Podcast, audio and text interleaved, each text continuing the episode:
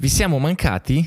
Eh, è un po' che non registriamo, vero? È vero, un po' che non registriamo, ma com'è questa poca frequenza? Perché ne so, te sei sempre impegnato. Ah, te invece? Eh, io sono, vado in giro. Dove sei stato di bello in quest'ultimo periodo? Beh, ne ho approfittato qua delle vacanze di Pasqua, ho fatto un giretto in India, in, in India, in India parola grande, insomma ho visitato Mumbai e lo stato del Goa al sud. E cosa ti porti a casa da questa esperienza indiana? Due cose che potremmo associare qui alla nostra città. Beh, eh, Mumbai, il traffico di Mumbai è qualcosa di incredibile, sono tornato qui a Padova e praticamente mi sembra di camminare da solo all'interno della città. Dall'altra invece giù lo stato del Goa, bellissimo, mm, è una giungla praticamente mm, quasi la foresta amazzonica, tutti alberi ad alto fusto, alberi da cocco ovunque. Arrivando in aereo quasi non vedi le case perché sono tutte casette più o meno a due piani, tranne qualche palazzo, ma pochissimi. E quindi sepolto dalla giungla. E quindi sei passato da una giungla di traffico, come si suol dire, come figura retorica, a una giungla vera e propria? A una giungla vera e propria, ma guarda, la, la, la cosa bella che mi porta a casa e che mi dà ancora più forza nelle mie idee è che sono stato ospite da un architetto una giornata lì a Panjim, la capitale del Goa. È amico de, de, del professor Narne qui amico di Padova. Del, amico del conosciamo. podcast. Amico del podcast. E insomma, passo questa giornata insieme a lui, finalmente inizio a capire un po', parlare un po' di politica, di, di cultura locale, perché da turista capisci e non capisci, insomma, quindi è stata una bella occasione. E insomma, le, la cosa che mi ha stupito è che veramente questo paese vive sepolto al- negli alberi. Eppure lo Stato del Goa, il governo del Goa, sta facendo tutta una politica contro il consumo di suolo proprio per eh, salvaguardare il benessere delle persone. Quindi loro non sfruttano il PNRR per piantare dei semini al posto degli alberi come sta facendo l'Italia.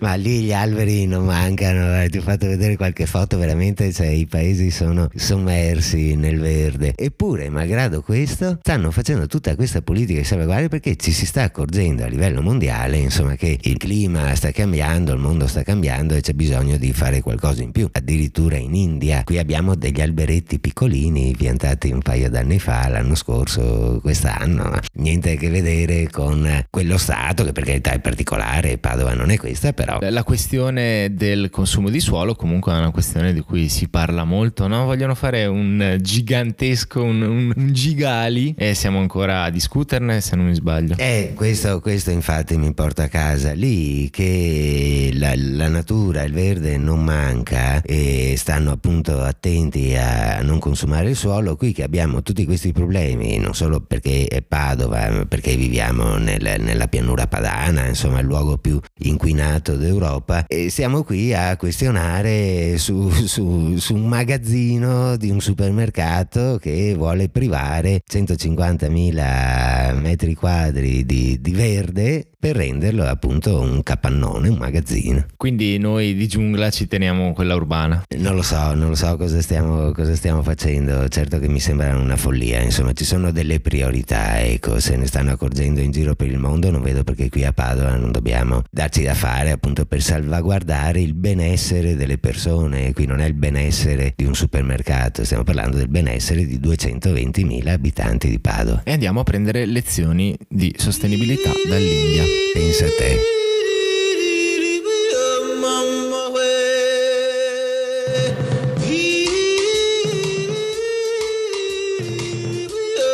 Ciao, siamo Gianluca e Simone. E Simone sono io. E questo è Vault Padova. Uno sguardo sulla Padova che viviamo è quella che sogniamo. Va bene, quindi visto che la puntata si, ci porta a temi di sostenibilità, giungla del traffico e che questa settimana a Padova ci sarà un eh, piccolo festival San Gaetano chiamato Eco, il Festival della Mobilità Sostenibile, Eh, raccontami, so che teniamo te un po' sei questo- anche un po' coinvolto no, in questa cosa. Teniamo un po' questo tema. Sì, sto facendo anch'io, sto lavorando per questo festival, sto gestendo la parte social e tra l'altro la settimana scorsa eh, ho incontrato Davide Lazzari che è un business developer di Ride Movie, vecchia- la vecchia Mobike, chiacchierando sul tema della mobilità sostenibile mi ha fatto notare che per loro Padova è veramente un esempio di grandissimo successo sul bike sharing. Noi abbiamo spesso avuto modo, io ho spesso avuto modo di lamentarmi della situazione delle piste ciclabili che tuttora non mi piace, però è vero che evidentemente funzionano, ce ne sono tante e che la gente ha deciso di utilizzare anche il bike sharing. Mi dava dei numeri, hanno quasi 700.000 utilizzi delle, delle bici elettriche qua a Padova e 70.000 utenti, cioè 70.000 70.000 è un terzo dei padovani praticamente che usa il bike sharing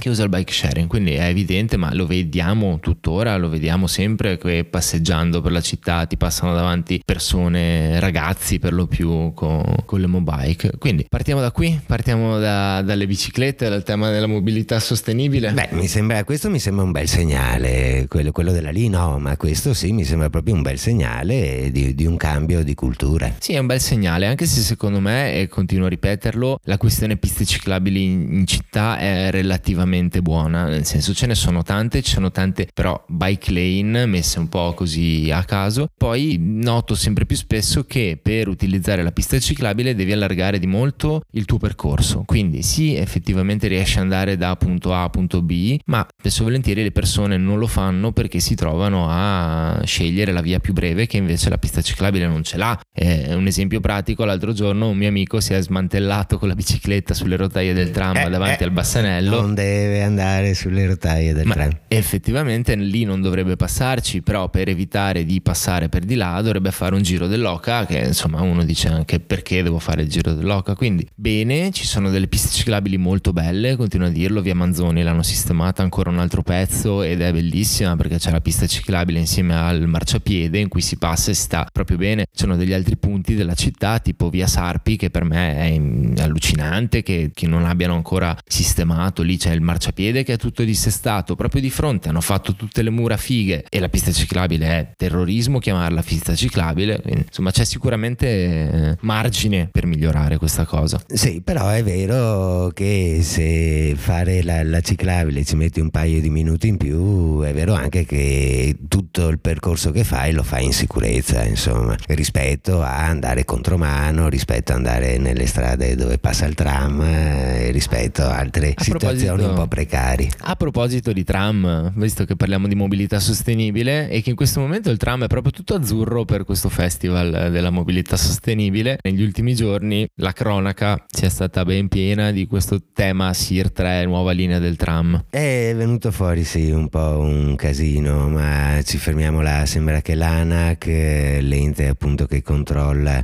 l'autorità nazionale anticorruzione abbia trovato una delle varie imprese coinvolte appunto in questa grande opera con dei problemini ecco. Però adesso ci sarà una commissione settimana prossima dove affrontare questo tema. Insomma l'amministrazione sembra abbastanza serena anche se insomma questi problemini vengono fuori è venuto fuori qua è venuto fuori allo stadio insomma, ogni tanto vengono fuori questi problemi lungi da me essere d'accordo col centrodestra però ogni appalto un guaio non è proprio uno slogan che in questo momento sembra così fuori luogo, ecco. Urca?